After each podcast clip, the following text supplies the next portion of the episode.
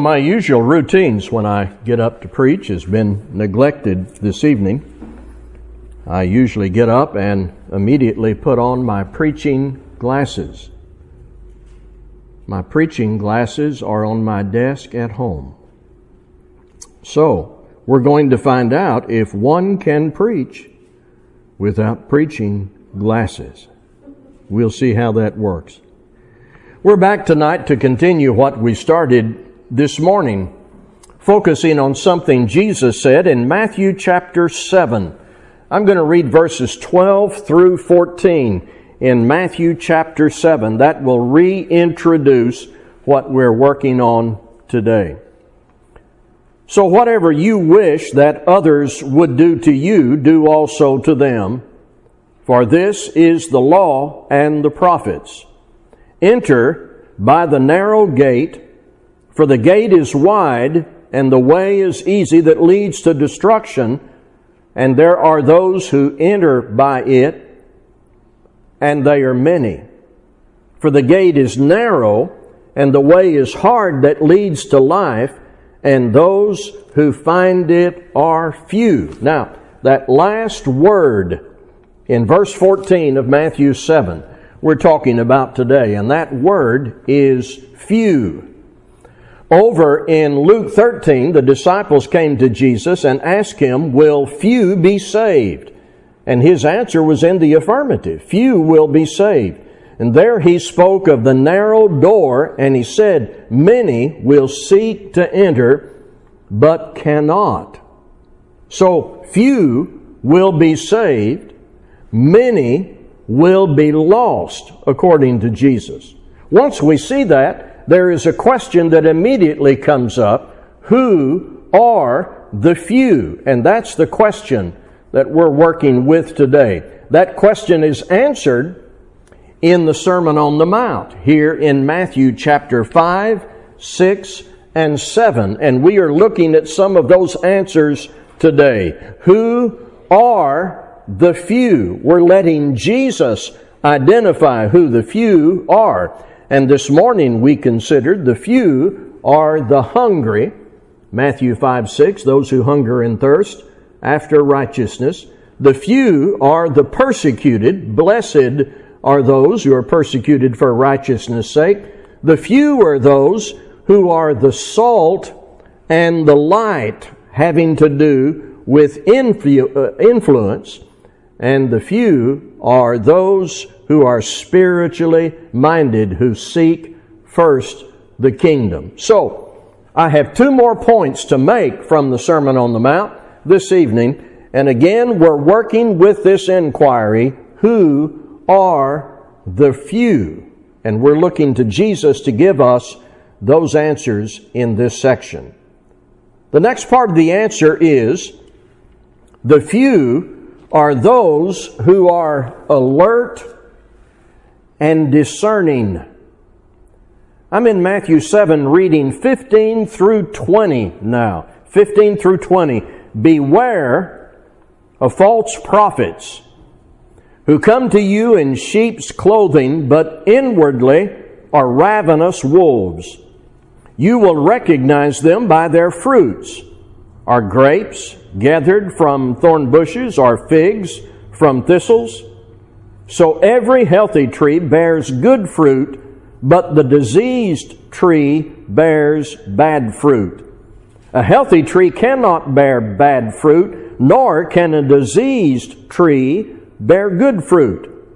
Every tree that does not bear good fruit is cut down and thrown into the fire. Thus, you will recognize them by their fruits. In our society today, when we talk to people about this passage and other passages like this, and when we warn people about false religion and false teaching and false teachers, and when we go further and use the terminology and imagery of Jesus, wolves in sheep's clothing, the typical response out in the world is not to connect with any of that. And it's not favorable. Because in the general public, there is an attitude that simply doesn't care. There is little interest out in the general public in right or wrong in religious belief and practice, because the general perception is anything and everything is okay. Society in general is, it can be said, neutral. And so what Jesus and the apostles said about false religion and false teachers, most folks out in the general population just don't care. The few, as defined by Jesus in the Sermon on the Mount, are concerned about this. Those who seek to enter through the narrow door want to make certain that their religious belief and practice is what God has prescribed. The few read the New Testament and want their worship and the work of the local church and their association and their allegiance and all of that to be in harmony with what we've read in the New Testament. God's people care about these things. God's people are concerned about whether or not we're doing things in the way God prescribed. We want to get it right, and we believe we can because we have God's revelation of truth. And so, plugged away in our minds on the subject of religion, there is this word Jesus used in the Bible when he said, the first word in verse 15, Matthew 7, beware. Older translations, take heed. Now, what's wrapped up in that? What's packaged into that? Beware. Take heed. It requires attention. Serious attention to what we accept and what we become involved in and what we recommend.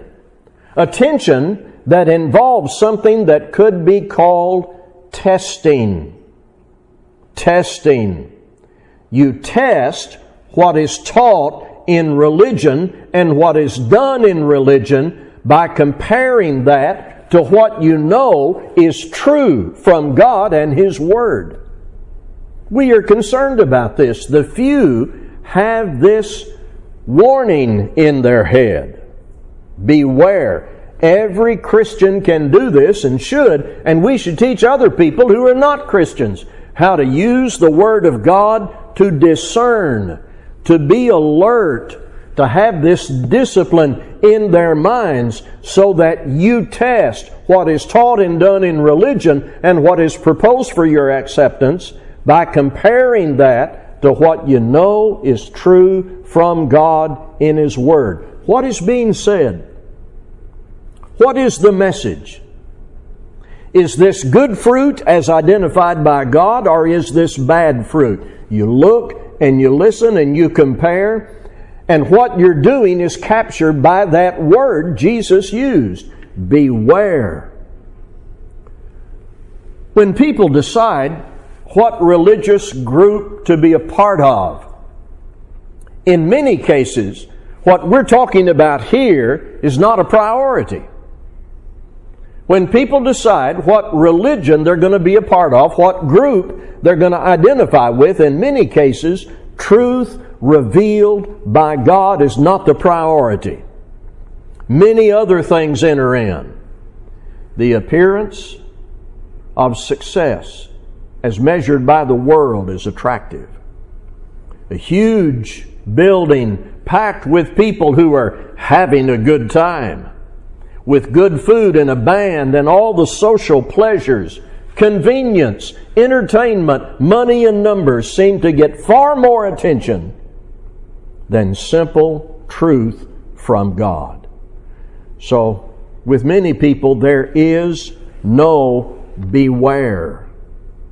There is no serious attention given, nor any inquiry about what is taught and whether or not Scripture is the basis of what is taught and what is practiced. Instead, it is more like, wow, this looks like it would be fun.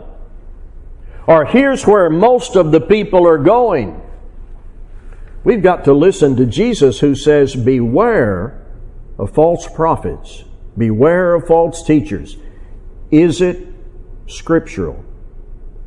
We surely hope that people in the future generations, our children and grandchildren and great-grandchildren, will not ignore that inquiry.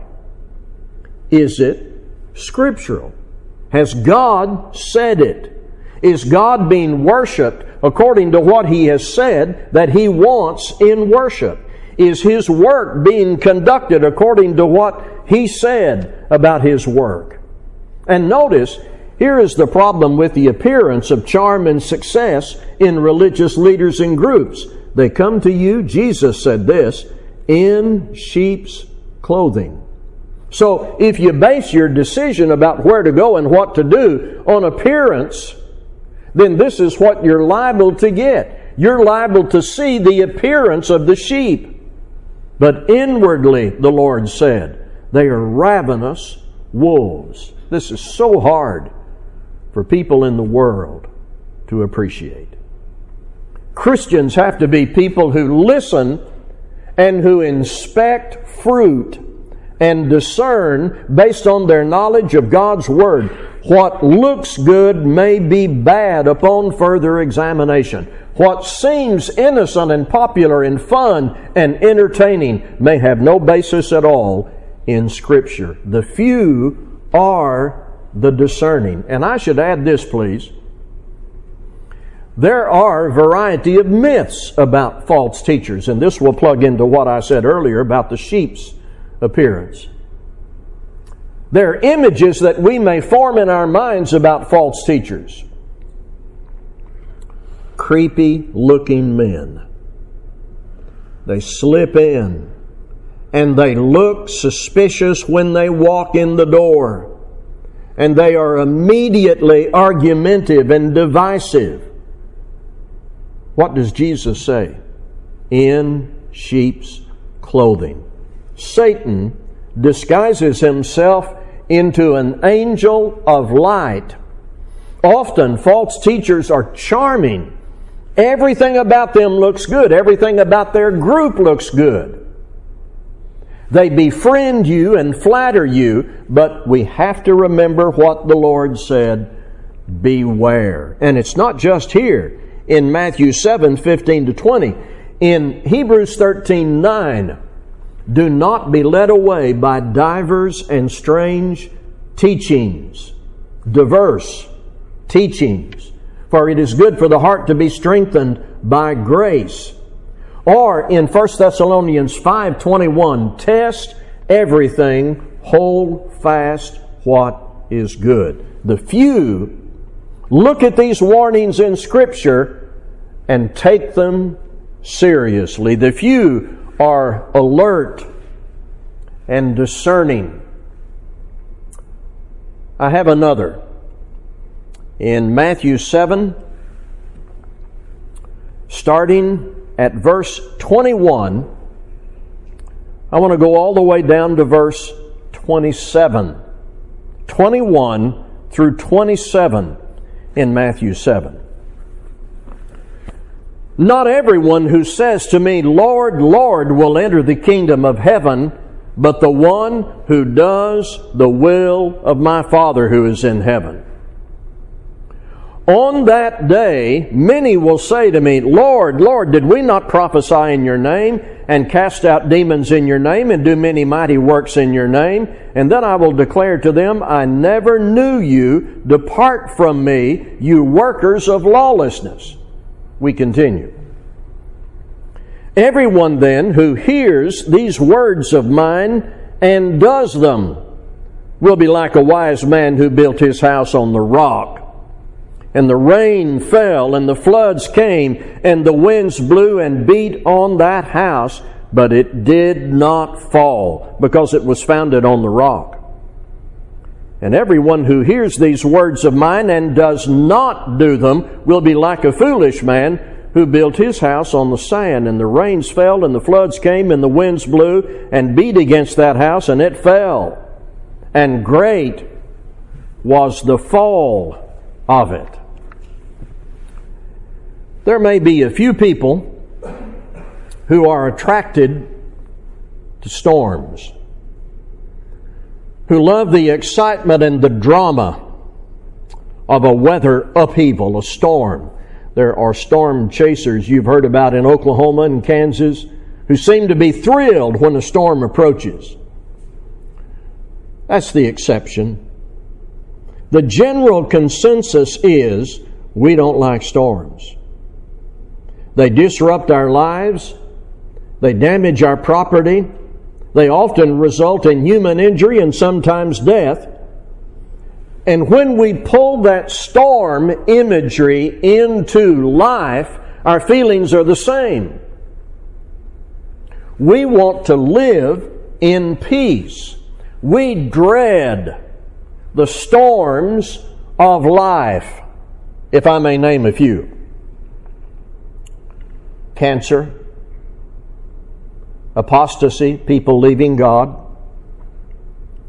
divorce, particularly the impact on children, church division, car accidents among people we know, long-term illness, mental breakdowns, crime, depression, failure. We don't chase these storms. And in some quarters of the modern religious world, preachers will claim that if you are born again, no storms will ever come into your life. Here's what that is. It's a lie. It is one of those cases we talked about just a few minutes ago, a false teacher, the wolf disguised as a calm, kind sheep who is telling you that if you'll be born again, there will be no storms in life. Folks, as long as we live here under the sun, there will be storms that we have to navigate. Now, here in Matthew 7, Jesus doesn't promise there will be no storms. I don't care what the preachers on TV promise. Jesus doesn't promise there will be no storms. The assumption of the passage is there will be storms. But Jesus does make a promise. Build your life on the foundation of hearing and doing the Word of God, and you can get through the storms. There is a part of each of us in our hearts that would like to gather up everybody we know and take them to heaven with us. There's a part of us that wants to do that. We have family members and co-workers and neighbors and people we know who used to be faithful. And we'd like to have a huge bus or some sort of vehicle that you can imagine, and we just gather all of them up and load them into that big wagon and go to heaven. But it is not our will, but rather His will that prevails. Not everyone. Now just take those two words. Take them as from Jesus, not me. Jesus, who will go to heaven? Not everyone. Not everyone who says to me, Lord, Lord, will enter the kingdom of heaven, but the one who does the will of my Father who is in heaven. On that day, many will say to me, Lord, Lord, did we not prophesy in your name, and cast out demons in your name, and do many mighty works in your name? And then I will declare to them, I never knew you. Depart from me, you workers of lawlessness. Jesus died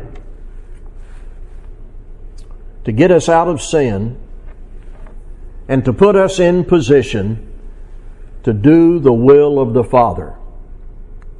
And that's the way we become a part of the few Let's do everything we can do in the right sort of way, according to Scripture, to reach the many with the gospel. But let us understand that in the end, His will prevail. Let's be standing as we sing.